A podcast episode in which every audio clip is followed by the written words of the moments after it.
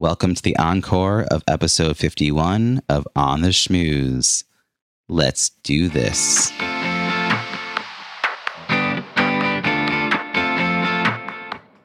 Welcome to On the Schmooze, the podcast that highlights talented people from different fields, explores how they built strong networks, and overcame challenges on their way to becoming successful leaders. Now, here's your host, Robbie Samuels. I once had a client tell me women are not good at networking.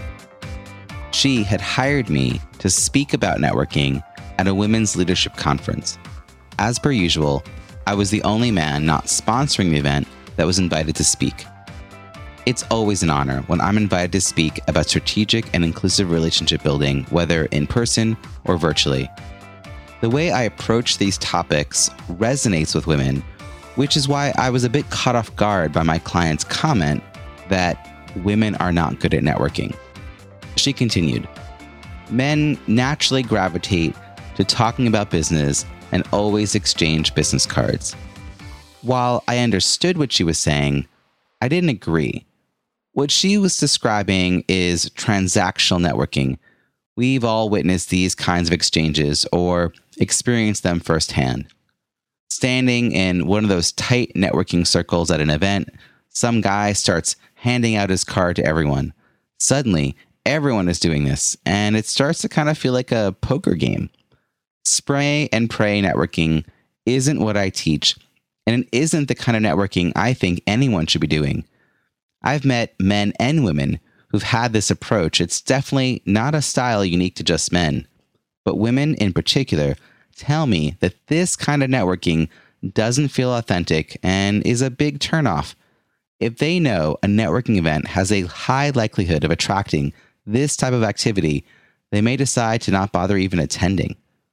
What I encourage my coaching clients and audience members to focus on is relationship building. And at its core, this is about helping people, helping by making introductions, sharing resources, and being supportive. You know any women good at helping? exactly. These are skills that women, in general, excel at, yet they don't perceive this to be a networking activity. Your challenge this week before your next networking opportunity, make a list of at least five ways you can help people you are likely to meet at that event. Who in your network would potentially be interested in meeting this community? What's your favorite productivity tool or app? Where do you get your news and business intel?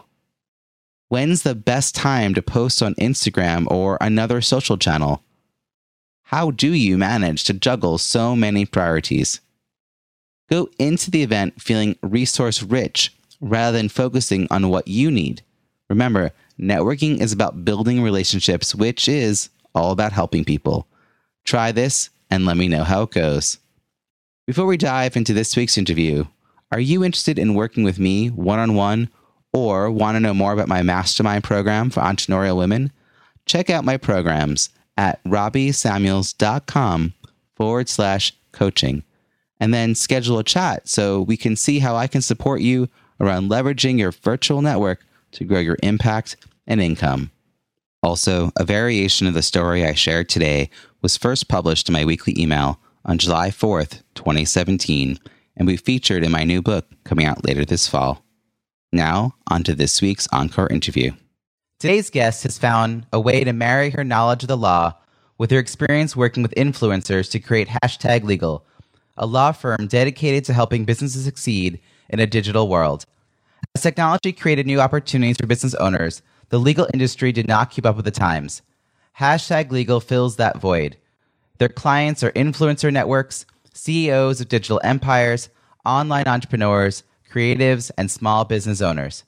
Previously, she was director of operations and chief counsel at Type A Parent, the world's premier conference, influencer network, and community for mom bloggers, dad bloggers, and the marketers who want to connect with them.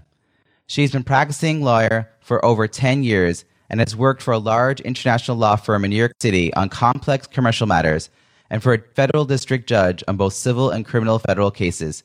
She's also an adjunct professor at Seton Hall Law School. Please join me in welcoming Jamie Lieberman. Thanks for having me. Jamie, thank you so much for joining me from your office in Hoboken, New Jersey.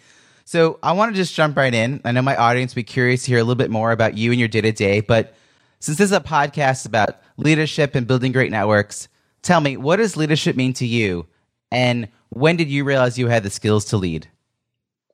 So for me, uh, I believe leadership is about surrounding yourself with people who do things better than you do things. I have certain strengths, but I also have certain things I'm not as good at. And so for me to be able to surround myself with people who can accomplish those things and I can bring the best in them out, I think is what leadership means to me.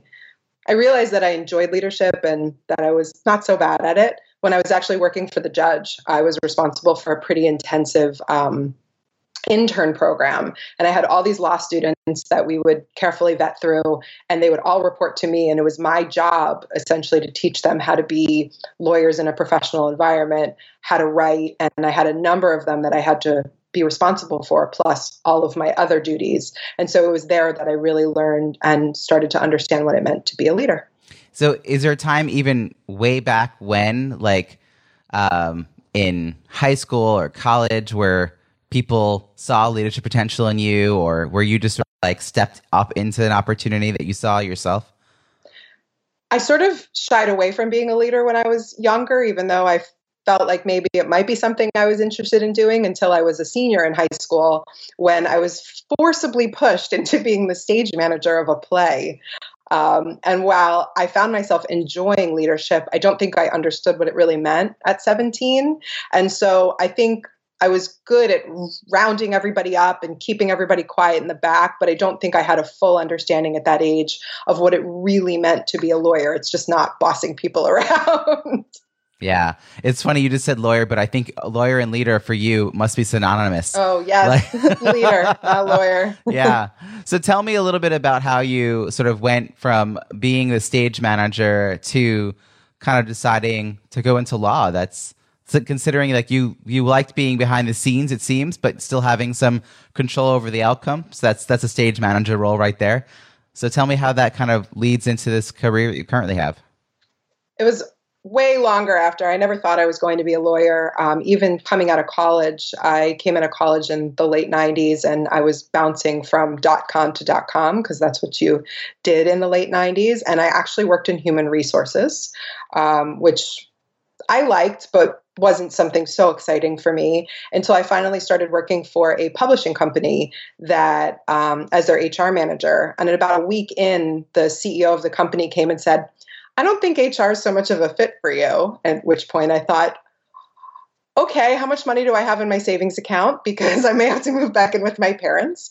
But in fact, what he was saying is, I think there's a better role here for you. And that role actually turned out to be a leadership role. I ended up managing about 75 people. I was about 24 years old, and most of them were much older than me. Um, and I ran operations of this publishing company. Um, and what happened was the economy was doing very, very well at the time. And then 2001 happened, and the economy kind of tanked, and the company started to go under. And I started negotiating all these settlements with vendors, having no experience doing any of that and I was working with outside counsel, and I had decided because I was 25, I was like, let's go back to school. the economy's not doing well. And he suggested maybe you should think about law school. And so that's sort of how I ended up going to law school, uh, was because of this experience I had at this publishing company. It was never something, frankly, I had ever even thought about, but turned out to be some of the best advice I've ever gotten. It's really fascinating to me when, in retrospect, you can look at sort of the broken road of a career. And there's some thread that goes through it, but it's like only in retrospect can you sort of see it. But it, but I do see that you were open to opportunities, but you also got pushed into some of them. So, so there's a way in which you were like, I could do that, and someone else was like, Yes, yes, you can. And only after getting convinced a few times did you venture. But then, once you're in these new roles, do you just like gravitate to it and really like own it, or are you still hesitant as you start to take on this new responsibilities? Um, I own it. I'm in it.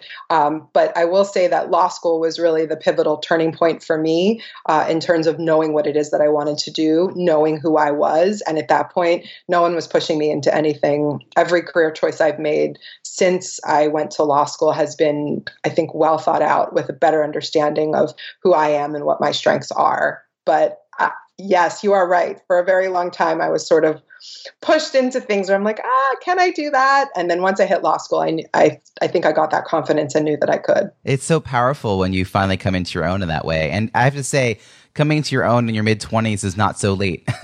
a lot of people are struggling a lot longer than that to find their way and figure out their, their path. You know, you talk to people who, you know, are, are heading into their 40s and they're still not quite sure what they're doing yet with their life. So, uh, as you're walking your way through that, uh, now you're in a new like role and you're you're still practicing law, but you're doing it in a very particular niche. And I think it's really fascinating because everyone says in the world of entrepreneurs, the niches are where the riches are, right? So like, so or the riches are in the niches. I think is the phrase. How did you come across this need in with with creating hashtag legal? I worked a traditional law route as a lawyer. I worked at a very large law firm in New York City. Uh, I practiced com- complex commercial litigation. I then went and worked for the government. I worked for a judge. And the whole time, I knew I loved the law, but I sort of didn't know what my place in the law was because those were fits for me, but they didn't excite me the way I knew a job could and I knew the law could for me. And so after I had my first son, uh, I decided I was going to take a step back and really figure out what it is that I wanted to do. So I started taking freelance positions as a lawyer, just doing ghostwriting sort of to make ends meet, but really while thinking about what it is I wanted to do. And I started blogging. I had had blogs for years, but they were personal blogs, nothing that I was, no one really monetized blogs when I started uh, blogging many, many years ago.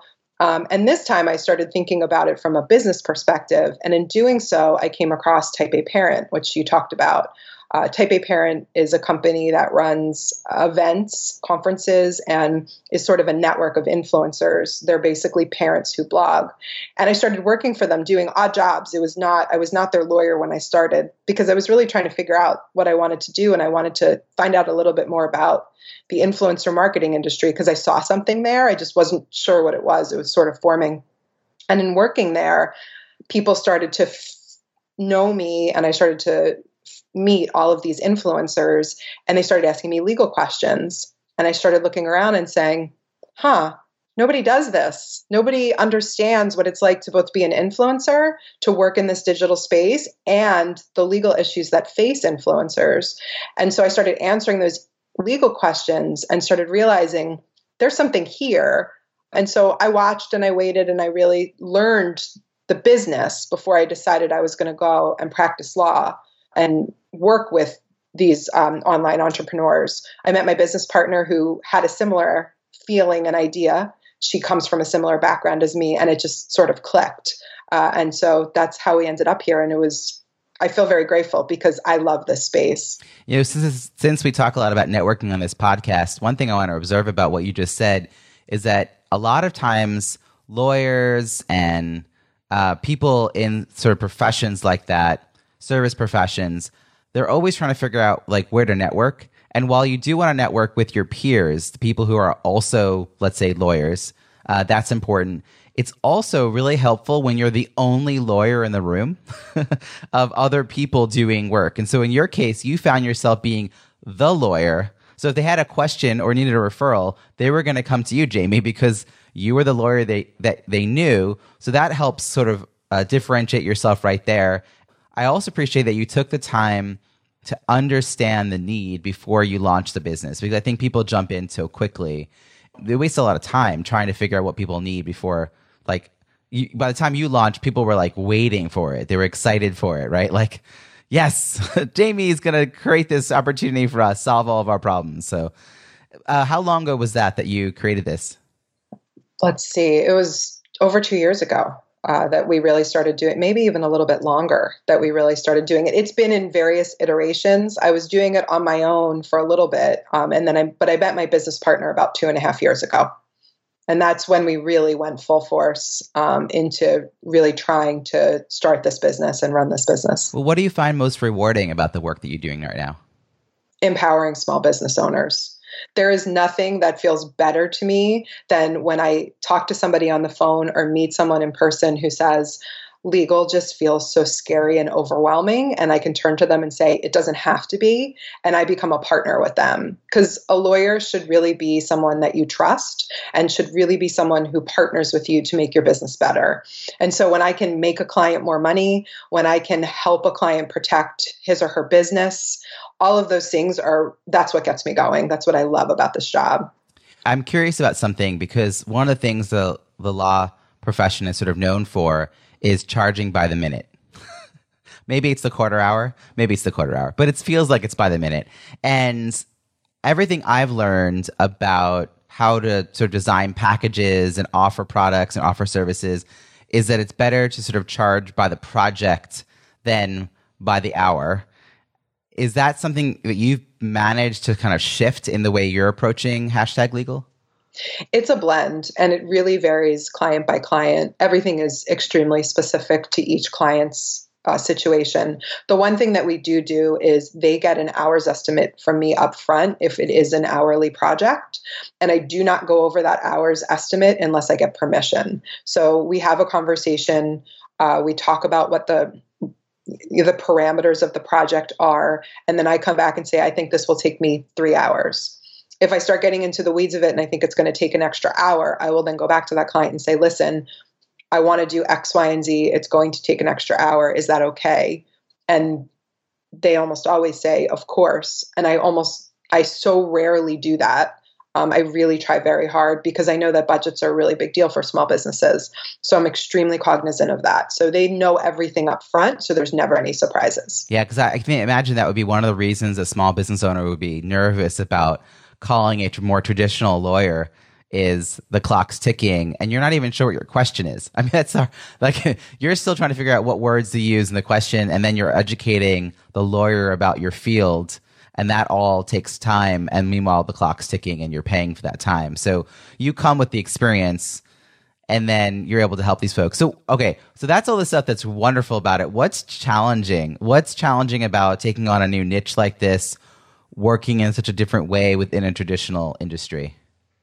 So it's funny that you say that. Time is really my biggest challenge. Um, I also, like I said earlier, I have I have a, I have two children actually. They're younger. Um, I work at home, and um, they are they have childcare, so that's not an issue, but just finding all the time to be able to juggle all those things between being a mom and being a lawyer. And I travel fairly extensively because I speak at a number of conferences, um, which is one of the things I love most is being able to get in front of a group and to talk to them and to educate people about how the law can be more accessible. And so balancing all that time is frankly my biggest challenge. So, do you have a team that's helping you? Like, are you um, building that up? And it's been a couple years now. I know it still kind of feels both new, but in some ways, you almost have to build the team like right before you need it in order to like not miss a beat.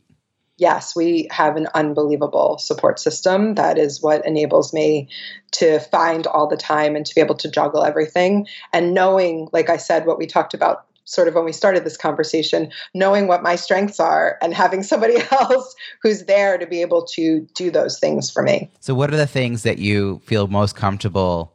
kind of delegating what are the things that you're like that's not mine i know it i want someone else who loves it to focus um, the back end of my website graphic design accounting i have all amazing professionals who who take care of that for me and i am incredibly grateful that I found such fantastic partners who are able to sort of take that over for me. I used to think, oh, I can just do that flyer, or I can come up with that. That's the worst idea. I will spend four hours putting something together that my unbelievable graphic designer can do in about five minutes. It's yeah. just, it's silly. Yeah, it is amazing when you start to really build a team like that. So there's this sort of common struggle when you're striving for success, this idea of worrying about being wrong or failing what is something that you're particularly not good at and and how are you backfilling that? Organization. That is my that is my kryptonite and i'm incredibly grateful because my business partner is without question the most organized woman on the planet. She her label maker is her favorite thing. She is just all about the trello boards. She's phenomenal. She is that is such a talent that I just don't have. And so she really, when we have a large project, we'll talk about it. She comes up with unbelievable ideas as well, but she is just so well organized that she makes sure that we just fully stay on track. And that is why we make such great partners. Yeah, I've talked to a lot of folks who are starting businesses, and, and one of the things I, I give as advice is to not go alone into that venture, even though you're passionate about this project. Like, it sounds like for you, once you found the right partner, the right business partner, it, it all just moves so much more quickly. And like you said, you're complementing each other skills wise and also just like, you know, thinking outside the box in ways you never would have before. Is there other advice that you would share with people who are thinking about starting their own venture? Be prepared to fail um, is probably the biggest piece of advice that I give to people. Um, and don't wallow in it, but learn from it. So I've certainly launched products or approached clients or gone to conferences that were just not a good fit. And so instead of be, beating myself up about it and saying, oh, I can't believe I did that, or it's really looking at those failures objectively, knowing that you can't be perfect, taking something from those failures and moving forward. Um, because you can really get lost in the muck when you're running your own business uh, without being able to step back and say, what did I do great there? What did I do not so great? And how can I, you know, continue that in the future? Yeah, and having another person who's there in the room with you, helping you think that through is probably get you out of your own head. Yes. You know, you mentioned this earlier, but I'm really curious about this idea of um, I don't know whether it's work life balance because that feels a little bit a little bit off. I think it's like work life integration. Yes. Because I am also a work at home parent and um, I have a toddler. I know your children are a little bit older than that, but still, they take a lot of time. So, you know, how do you, how, what are you doing to think about that? Like, what self care look like in the world of, you know, uh, entrepreneur, you know, at home parent, all of those things? This is a question I'm actually very passionate about. I work out every single day. It is something I do for myself. I take one hour to myself and I go exercise. And I don't exercise in the house. I go to a gym for a class that I have signed up for that I will get charged $20 if I don't show up to. Uh, and I don't want to get charged $20 if I don't show up.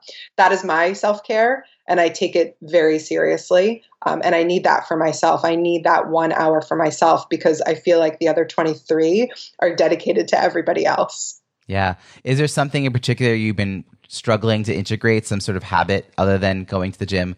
Do you really mean every day when you say every day? I do. Wow. I'm one of those. yeah, yeah. It's great when you can find that. So is there something else that you're you're trying to work in given the other 23 hours are still all there? I mean, there's loads of things I, I would love to do.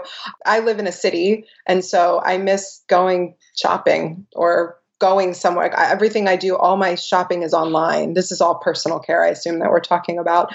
Everything I do is online. So I don't have that experience of like grabbing a girlfriend like I did, you know, pre kid and pre owning your own business and going and having lunch and shopping for a few hours. I, I would love to be able to integrate that more. And I just, I can't find the time to do that. You know, uh, it is interesting what now counts as downtime for me. My wife was just saying the same thing. Like, listening to 15 minutes of news on MSNBC is like downtime. If it's if it's uninterrupted, I feel like yeah, I'm yeah. just sitting here listening to this, this show. So yeah, get get it where you can. Um, so we're shifting gears a little bit um, around like this piece about networking.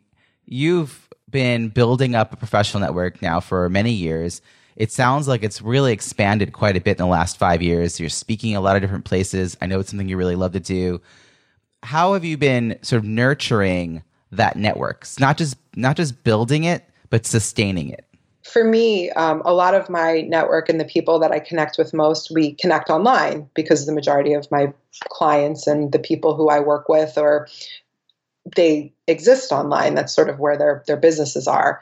And so it is staying active in those groups uh, where I know that a lot of the people that are in my network are, and just being a part of the conversation, not just chiming in when somebody asks for a lawyer, but when someone says, Hey, do you have a great app for X? Or do you, whatever the case may be? Because um, I, I am not just a lawyer, I'm also a business owner. Or like the other day, somebody just posted, anybody know of a good accountant that specializes in online businesses? And I love my accountant. So I threw her name in there as fast as I possibly could.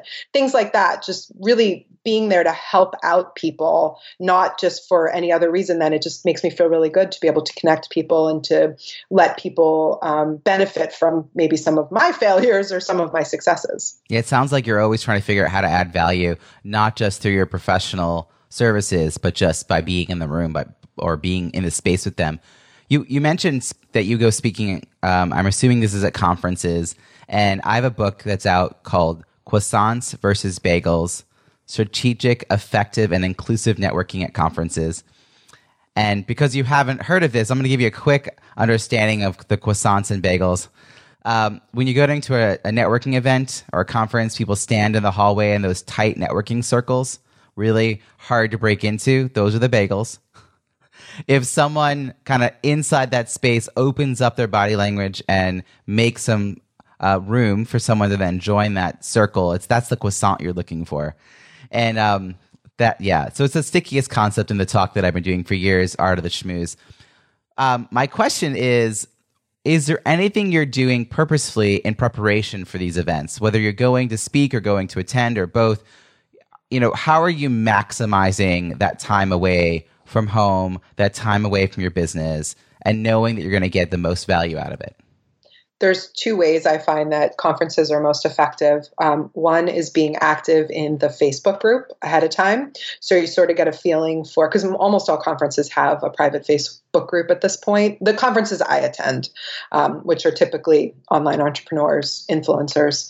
Um, so being active in that Facebook group and even if you're not active, if you're not posting all the time, but just reading what everybody's writing about because you start to see what people are interested in and, and what issues are facing the people who are attending these events. And the second I find is partnering up finding somebody there who is um, a great connector, somebody who will introduce you to people. My most effective conferences are with when I know I'm going to be meeting somebody there who knows a whole host of people I've never met before. And then the same for that person I'm meeting. And then we just introduce each other. Hey, have you met so and so? You guys would have X in common. Um, I find that there are a lot of people in the world who just love to connect people. And so I'm one of those people. I love introducing everybody to everybody. And so if you find other people who are connectors that way, who will introduce you to people you may have never met before, that is a great way to network and meet some amazing new people at a conference. This is such a great tip. Are you explicit with this other connector about the uh, the exchange here? Like, I'll do this for you, you'll do this for me. Like, how do you approach that?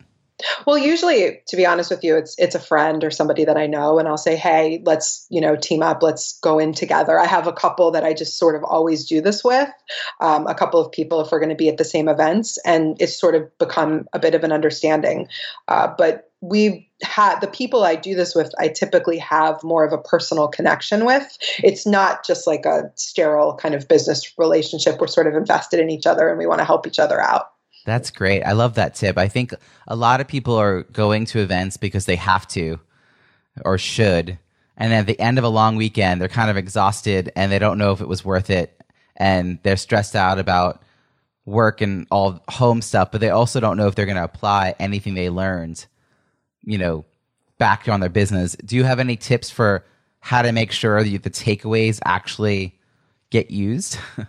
Accountability groups. Ah. Uh, I find that those are fantastic, and more and more people are sort of forming them at these events. And I see them in the Facebook groups afterwards. So, for example, I just went to this phenomenal conference. Uh, it's all, it was called Women in Travel. It's just women who are influencers in the travel industry. And there was a woman who started a thread that said, if you're in New York City, we're going to pull together an accountability group. We'd love, you know, to meet up once a month where we just sit somewhere, work with each other, and we just talk about what it is that we're doing. And I jumped on that because I'm so close to New York City. I'm like, I'm all over that. I'm all about the accountability groups. I think they're fantastic. Your interests don't even have to be the same, but you just have to be able to put what your goals are out there. And then once you put them out in the universe and you say them out loud, you're far more accountable for them than if you've just written them on a piece of paper and you haven't actually told anybody. Because it's easy to ignore that paper, but it's not easy to ignore those six faces that are looking at you saying, You said you were going to get this done. Um, and those I find are really effective. But it also seems like such a powerful way to deepen a relationship with people that had a shared experience of being at that event. So even if you didn't meet at the event, just by seeing that note on Facebook and saying and jumping in, saying yes to the opportunity. Well, now you're meeting with these five other women on a monthly basis, which is a great way to like have that ongoing connection. And of course, their networks are now opening up to you in between the two conferences. So, you know, and when you go back to the conference, it'll be an even more, you know, awesome time because you'll know more people. This is great. It sounds like you have such a plan for how you approach life. Um, so I wonder though that if you were talking to your 25 year old self, and giving your 25 year old self advice, what is the one thing that you would encourage yourself to do to build a strong and supportive professional network? I think I would have told my 25 year old that my 25 year old self that every person you meet will offer you something. It doesn't necessarily have to be money or a client or it doesn't matter. You will gain something from every person that you meet. Um, and so go into it with an open mind. You just never know who you're talking to. You never know what kind of insight, you don't know what their experiences are. Just talking to people who have run businesses or who have you know, kid stuff, whatever the case may be, there's always something that you can take from somebody else. And so just go into those conversations with an open mind, be friendly, be honest about your who you are and how you're feeling and you can form those connections. You don't have to be on all the time. It's just more about forming that human connection between you and somebody else. And i wish i would have understood that at 25 where i was always thinking like what is this person going to get from me? That's not the way i think networking or any kind of relationship building should be formed should be really like what can i give to you and what can i learn from you I think it's also hard at 25 or you know when you're in the beginning of your career and you're going into these opportunities, these like conferences, you don't know what you can offer. Like a lot of times people stop themselves from networking because the way they they feel about it feels I mean actually I just posted a podcast last week uh, or actually when this airs it was probably months ago who knows but um, it was in uh, May that I posted it. It was called the dirty business of networking. And it's about this Harvard study of how people physically feel dirty when doing that sort of transactional networking. But that's because they're they're not thinking about it in that genuine relationship building sense. And particularly if they're newer in their career they're thinking well what could i offer anyway? I, I just feel like i'm needing things. I'm taking things. And it doesn't feel very good. But do you think your 25 year old self would have heard your advice and like found a way to you know put it into practice? Or do you think you you were just on the cusp of like kind of getting into law school and taking ownership of your life and yeah. Do you think you needed a few more years to kind of work that out I think maybe 28 year old self would have heard that. yeah, yeah, yeah. Saturn's return. but I will say for the people who may be listening who are in their 20s and just starting out, I learn an incredible amount from people who are much younger than me because there are trends that I don't catch um, that they do and they tell me about. So there's, I think that there's value from every age, and you can learn from. I learn from everybody, so I, I think that if someone does feel that way, you shouldn't, because um, there's so much to be learned. Everybody has a life experience. Everybody's walked a different route, and there's there's just so much to be learned from everybody that I don't think there should be. If you approach it from that, I just want to get to know somebody, meet somebody, then I think that that you can learn something from everybody. I actually recently talked to an influencer who was talking about creating. We're saying like the the idea of building your personal board of directors, um, and this is a really great concept. And he said, actually, I think one of the people I'm going to invite onto my personal board of directors is my intern, because the intern knew a lot about social media, and particularly like how to use it mar- for marketing and it was very new to this influencer. He like knew it was necessary, but he didn't really know how to how to optimize it. And so he's like, "Oh yeah, like I'm teaching this intern all these other things about business, but this is something that I can ask him to teach me." And so yeah, don't discount your skills or your you know uh, offerings of what you you have to give to the world, um, no matter what age you are. So if we were to be checking in again a year from now, which I hope we will be, and you're sharing just what an amazing year it's been, what are the accomplishments that we will be celebrating together?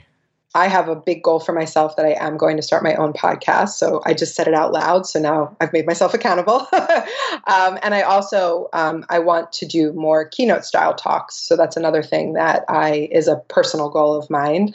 Um, professionally would be to be able to just continue to connect with um, the type of clients that I resonate most with and that connect most with me, and that I can continue to help make legal feel very easy for people instead of that just I don't want people to have a pit in their stomach. So if a year from now I have more clients that are saying, I don't feel nauseous when I have to talk to my lawyer, then I feel a lot better about it. That's a good goal.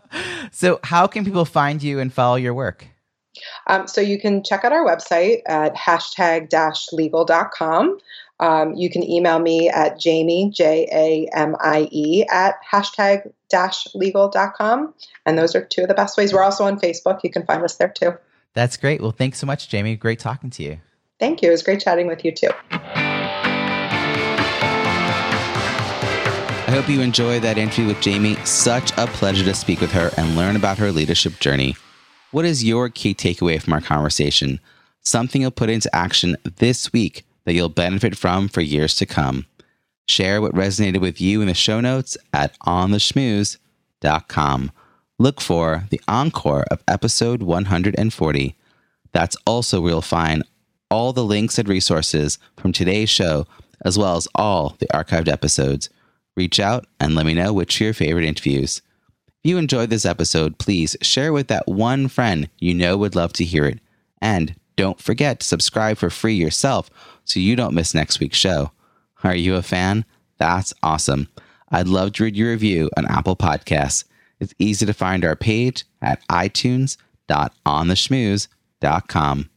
Thank you in advance, and I look forward to connecting again next week. I'll be interviewing another talent professional who's achieved success in their field or industry. I'll ask probing questions to get them to share untold stories about their leadership journey and how they built and sustained their professional network. Until then, have an amazing week.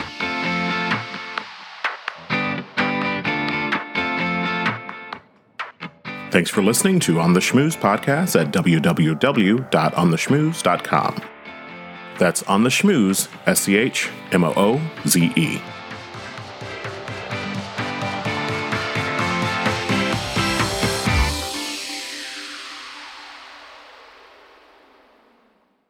This podcast is heard along the Marketing Podcast Network. For more great marketing podcasts, visit marketingpodcasts.net.